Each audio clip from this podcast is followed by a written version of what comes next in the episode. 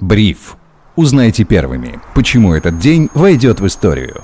Всем привет, это Бриф, коротко и по делу. Меня зовут Сергей Чернов. Сегодня 8 ноября 2022 года, и здесь со мной главный редактор InvestFuture Федор Иванов. Федя, привет. Привет, Сереж. Понятно, что начинать сегодня нужно с э, разбора выступления Эльвиры Набиулиной, которая говорила много на заседании комитетов Госдумы. Например, она сказала, что ситуация и баланс рисков в мировой экономике сместились в сторону более жесткого сценария, снова говорила о том, что России нужно создавать условия для ускоренной структурной перестройки перестройки экономики и допустила сценарий полномасштабного глобального кризиса, сопоставимого по масштабам с тем, что был в 2008 году. А еще Набиулина выступила против искусственного ослабления рубля.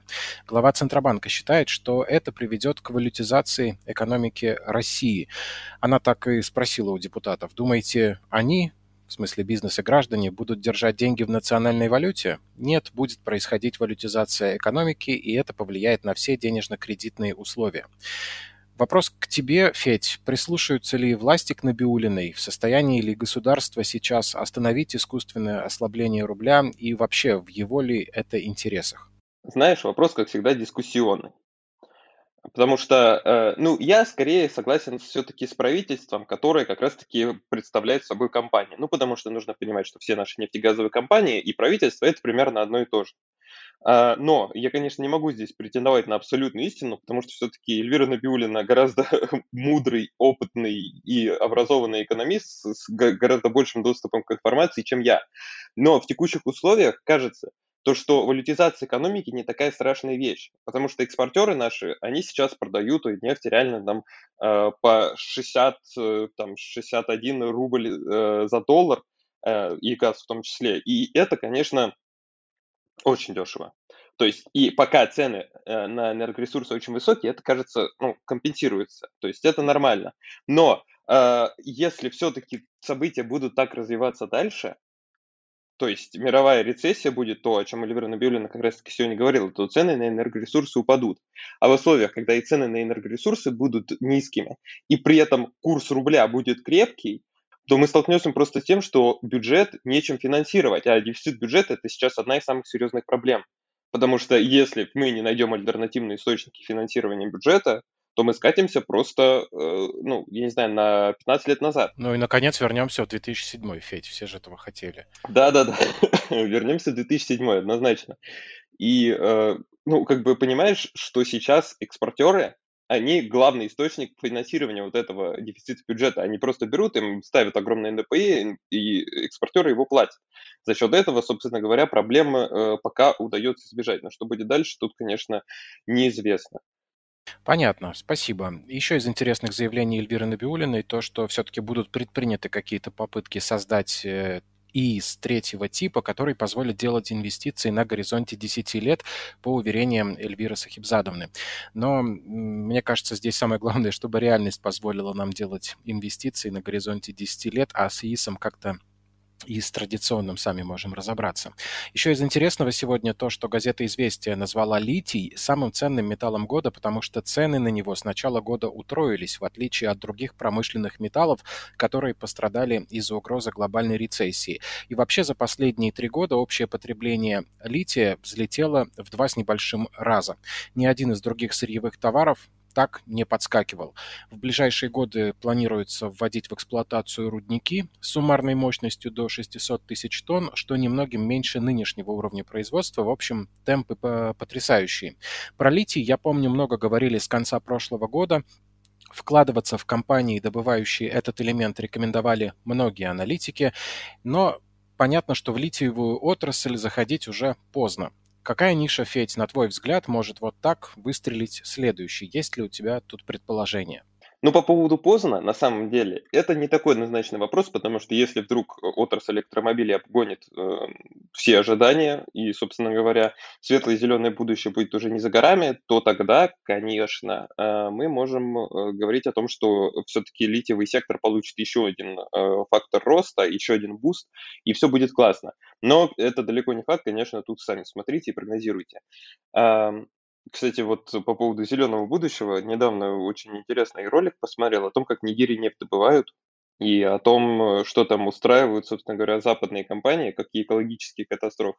Ну, точнее, а, устраивают там экологические катастрофы не совсем э, сами западные компании, устраивают сами нигерийцы, но э, по причинам, которые в том числе вызваны э, там Shell, Э, British Petroleum, э, ExxonMobil и так далее. На самом деле очень грустные истории, которые там происходят. Там, то есть люди, которые ловят рыбу в реках, где э, все просто буквально залито нефтью. То есть там рыба, они говорят, там, вот я ем рыбу, у меня сразу жжет. Ого. Да, то есть там, конечно, абсолютно ужасные. Там огромное количество людей с раком, с бронхитом, там чуть ли не, не каждый третий болеет.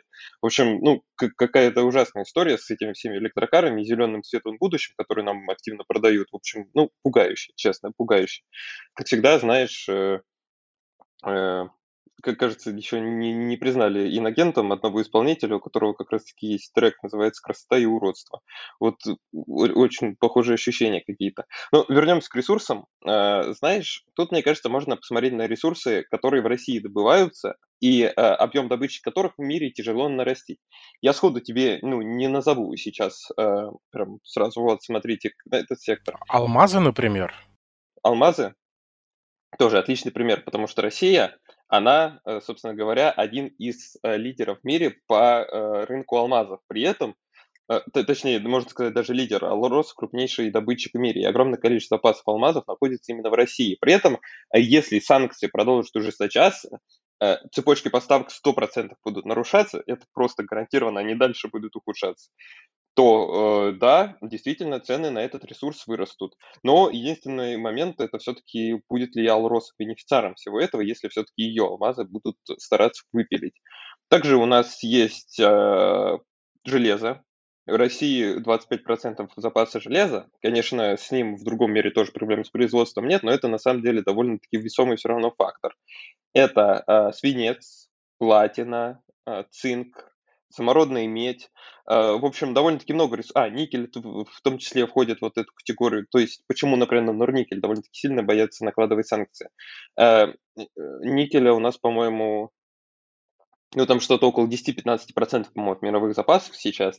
И это ну, довольно-таки серьезное значение. То есть, э, если у вас есть возможность, например, инвестировать в иностранные компании, которые занимаются добычей этих природных ископаемых, но, опять же, Э, нужно учитывать, э, ну, как бы посмотреть исследования о том, насколько быстро в определенной сфере можно нарастить а, производство. если это производство можно наращивать там только в течение там 3-5 лет, а, насколько я помню, кстати, с литием вот такая история, что ты резко его добычу не увеличишь, не увеличишь то а, действительно это будет неплохая инвестиция потому что э, у компании может расти маржа. Угу. Ну, если честно, мне, например, достаточно. По поводу Алросы тут от себя хотел добавить. Сейчас много разговоров на волне предстоящего отчета, чего-то от этой компании ожидают.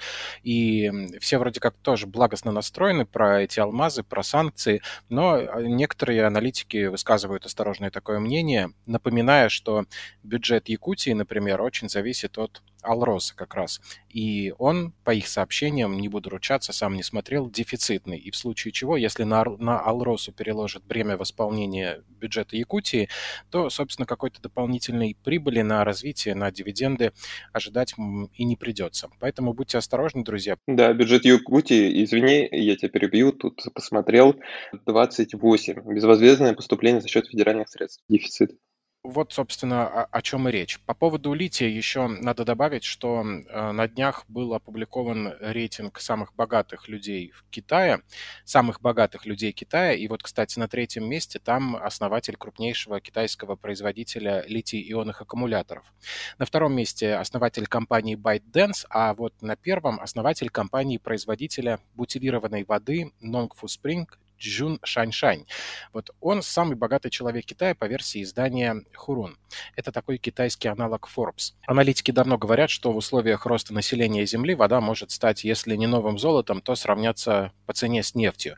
Мы с тобой не так давно обсуждали производителей воды и фильтров для нее, коммунальщиков и компаний, которые занимаются мусором, смотрели как раз вот на то, кто может заработать от таких трендов.